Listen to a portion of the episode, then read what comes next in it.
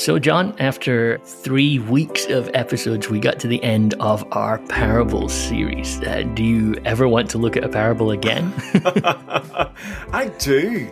I, Me I've too. A, yeah, absolutely. I've had a fresh energy for the parables and really thoroughly enjoyed our conversations. I mean, I hope our listeners did, and I know we've had some really uh, lovely and encouraging feedback, which is fabulous. But just taking your time, slowing that stuff down, um, not reducing those magnificent parables of Jesus to sort of soundbite theology, and actually letting them breathe a little bit, letting them speak.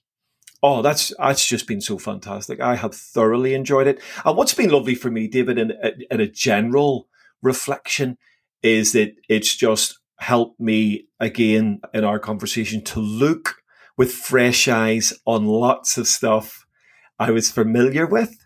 And as McGranny would have said, familiarity, it can breed contempt. You can become a little bit overly familiar and then your brain says, Oh, I know what this parable's about. I know what this, oh yeah, I've read this before. I, yeah, I've read the Gospels a gazillion times as a follower of Jesus.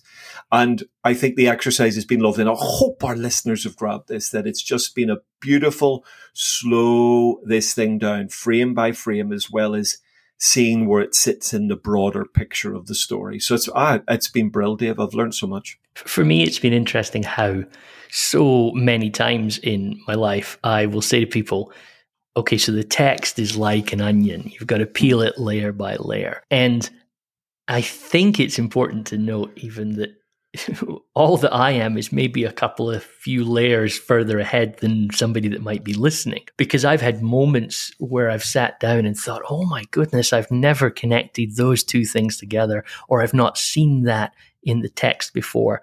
I could take you to several points throughout the series where, in my study and prep for the podcast episode, I realized, oh, look at that word. I've never, how have I never?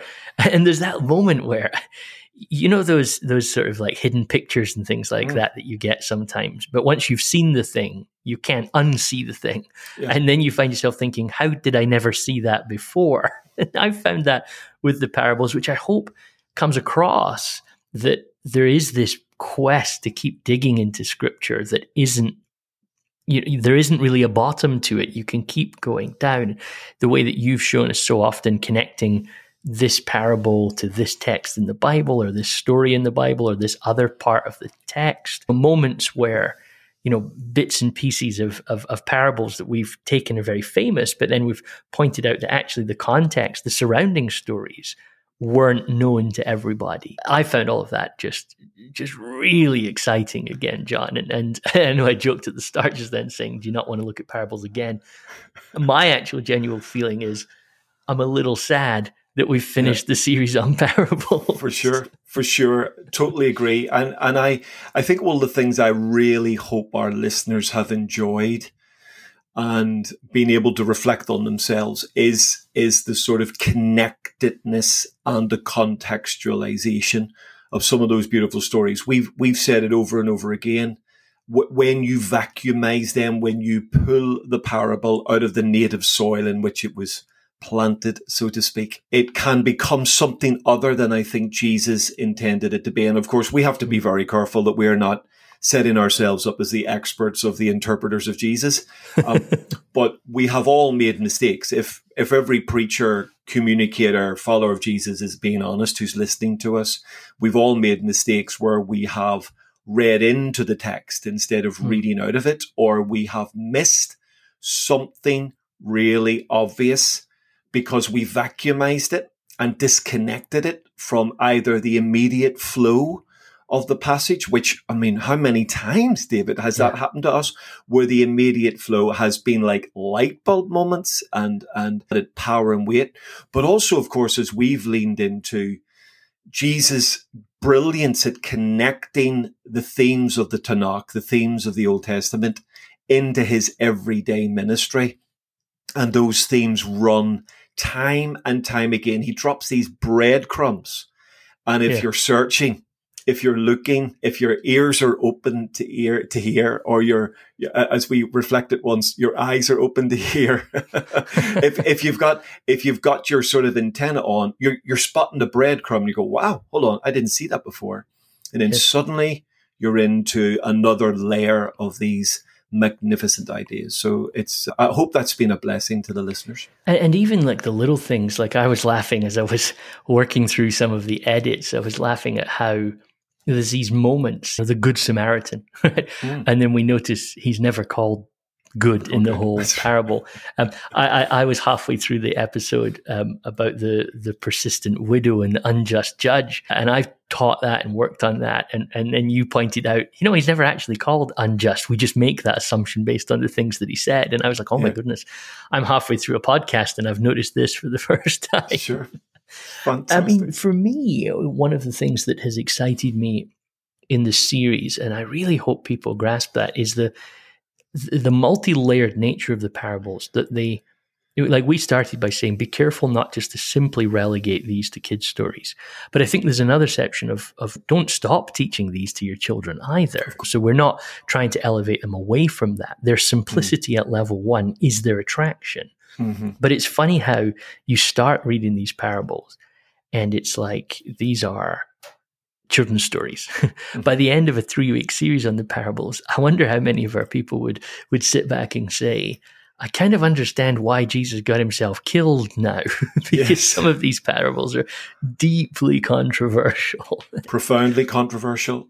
And, and, again, I think, doesn't it show us, uh, if any of our listeners are preachers, communicators, teachers, how often I suppose in modern church, we fall into the trap of almost using the parable as a sermon illustration in saying something mm. else, when actually it's a three course lunch all by itself. It's not just an add on. It's not, oh, yeah, let's throw this in as a little bit of a, a bit of a sort of a, an appetizer. No, this thing, this thing sits in its own right. It speaks to us and it informs us. And of course, once we permit ourselves to get into the cultural context of the world of Jesus, the complexity of the religious world, the polarization of the social world of Jesus. Oh my goodness, then these parables are one of the analogies I think we've used more than once are hand grenades that he just drops. Yes. And then you go right shrapnel about to happen this is this is this is going to spread and who knows what it's going to do so so there is this, I, I, I think Jesus' ability to communicate with his audience, to push hard on some things, to go soft on other things, to throw stuff out that seems to be fairly self explanatory, and then other stuff that actually needs a follow up conversation. Hmm. His genius at being able to move around that and navigate that in in the genre of the parables is stunning because there's it doesn't feel to me like there's there's one template for the parables. It's like yeah. it's it's covering a range of amazing communication from Jesus about the kingdom of God. And I'm really wanting to push a, a little on that thought of them just not being illustrations. Because what struck me, and I suppose this probably isn't a surprise to most people, but it's not like you and I come from a lifetime of uh, focused, intense work simply on the parables. We've mm. been working on my my sort of subject specialties were more in the Pauline letters. Mm. So in my life, I've taught series on the parables in churches, but I've, the intensity of producing a three week podcast series was very different because, and also you were not governed by some of the same preaching requirements. So it's let's just keep digging and see what we get. Something that struck me, and I wonder if you would resonate with this, is there has been a tendency in my experience, exactly as you say, to say, okay, here's the parable. Here's this nice, this is a nice warm up that gets us into thinking about something. And then we'll jump to some of the speech sections of Jesus or into Paul's letters to now do the proper theology and understand. And I think that sometimes in that change that we make, so when we talk about, let's take grace as an example that appears regularly in the parables. When we use the parable as the sort of starter intro, and then we try and theologize ourselves out of that, what we end up with, the grace that we end up with, always seems a little anemic. Yes. Whereas what it strikes me is that here would be the thing. I think here's here's my big statement, and tell me whether you agree with me or not. And and you're welcome not to. I think you could actually reconstruct the entire gospel just from the parables that we've got. I think mm. all of the messages of grace and, and like, and, and I'm, I'm being, I realize that could sound reductionist, and I don't mean it that. But if all you had was a book with with just the parables in it, I I think you've got enough data there if you're really willing to struggle with it to find all of the glory of the of the gospel, of its grace, of its freedom, of its restoration, its reconciliation. And I've not often encountered people really pushing that message. It's, it's more mm. what you were saying, this kind of illustration until we get onto the real thing. But actually, I think if you did stick with the parables, and again, really cautiously saying that because I don't want people to say don't read anything else. That's not what I'm saying. Sure. But the radical grace of Jesus is absolutely there in its full splendor if you'll stop long enough to look at it. I mean, would, would you agree with that, John? Completely. I, I, I mean, I, I think my upbringing, okay, without being disingenuous to an upbringing in church that I am so grateful for. So, let me caveat everything I'm about to say with that. But my upbringing, we tended to relegate the teaching of Jesus in the Gospels to the sort of conversation to the non-Christian. So, so the words of Jesus were often used for, for sermons to a non-Christian context. And then when you were doing Bible studies, that's where you did the other bits of the Bible. And actually, I, have been appealing for many years now, having having done a lot of work in in the Gospel of Luke, and saying we as Christians we must be much more intentional about our study, reflection of, and communication of the Gospels uh, in general, and the incredible teaching of Jesus within those Gospels. And absolutely, I mean, we you and I have talked about reading backwards from Jesus into Tanakh and reading forward into Paul and John and mm. James and Peter from Jesus because without Jesus, Paul doesn't really make sense. And without Jesus, Moses doesn't make sense as far as a Christian mm. worldview is concerned. And so it is absolutely vital we understand Jesus. And when you think about the sheer volume of what he unpacks through a parable medium, we've got to take those parables absolutely seriously, or we are in danger of missing vital, not just connectors, but I think vital foundational ideas mm-hmm. in the hmm. story of grace, in the story of, I mean, uh, David, uh, I mean, I, the parable of the, the, the master of the vineyard who hires the workers. I mean, seriously. that that alone stands as a magnificent story of, of grace and generosity, and it offends every sense of our self righteousness and our self achievement and our hyphenated self world and spirituality. So if yeah. you just uh, if you just sat in that for a while, there would be so many layers of an understanding of grace, and that's just mm. One parable from the mouth of Jesus that, yeah. that we could then nuance out. So yeah, absolutely.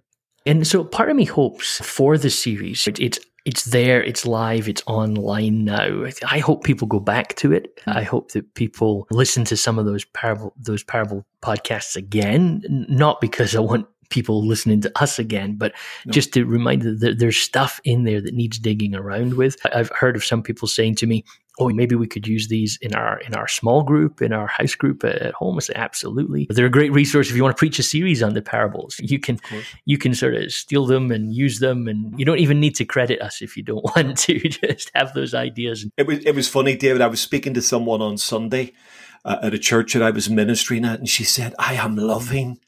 Your two text podcasts, and this is this is just ordinary member of the church. She's mm. she's not employed by the church or she's not a preacher teacher. Just just loves Jesus, serves her local church. And and she said, "What what's the next series?" So after parables, and so I was giving her a little bit of a preview, and she said, "So do I have to pay for that then?"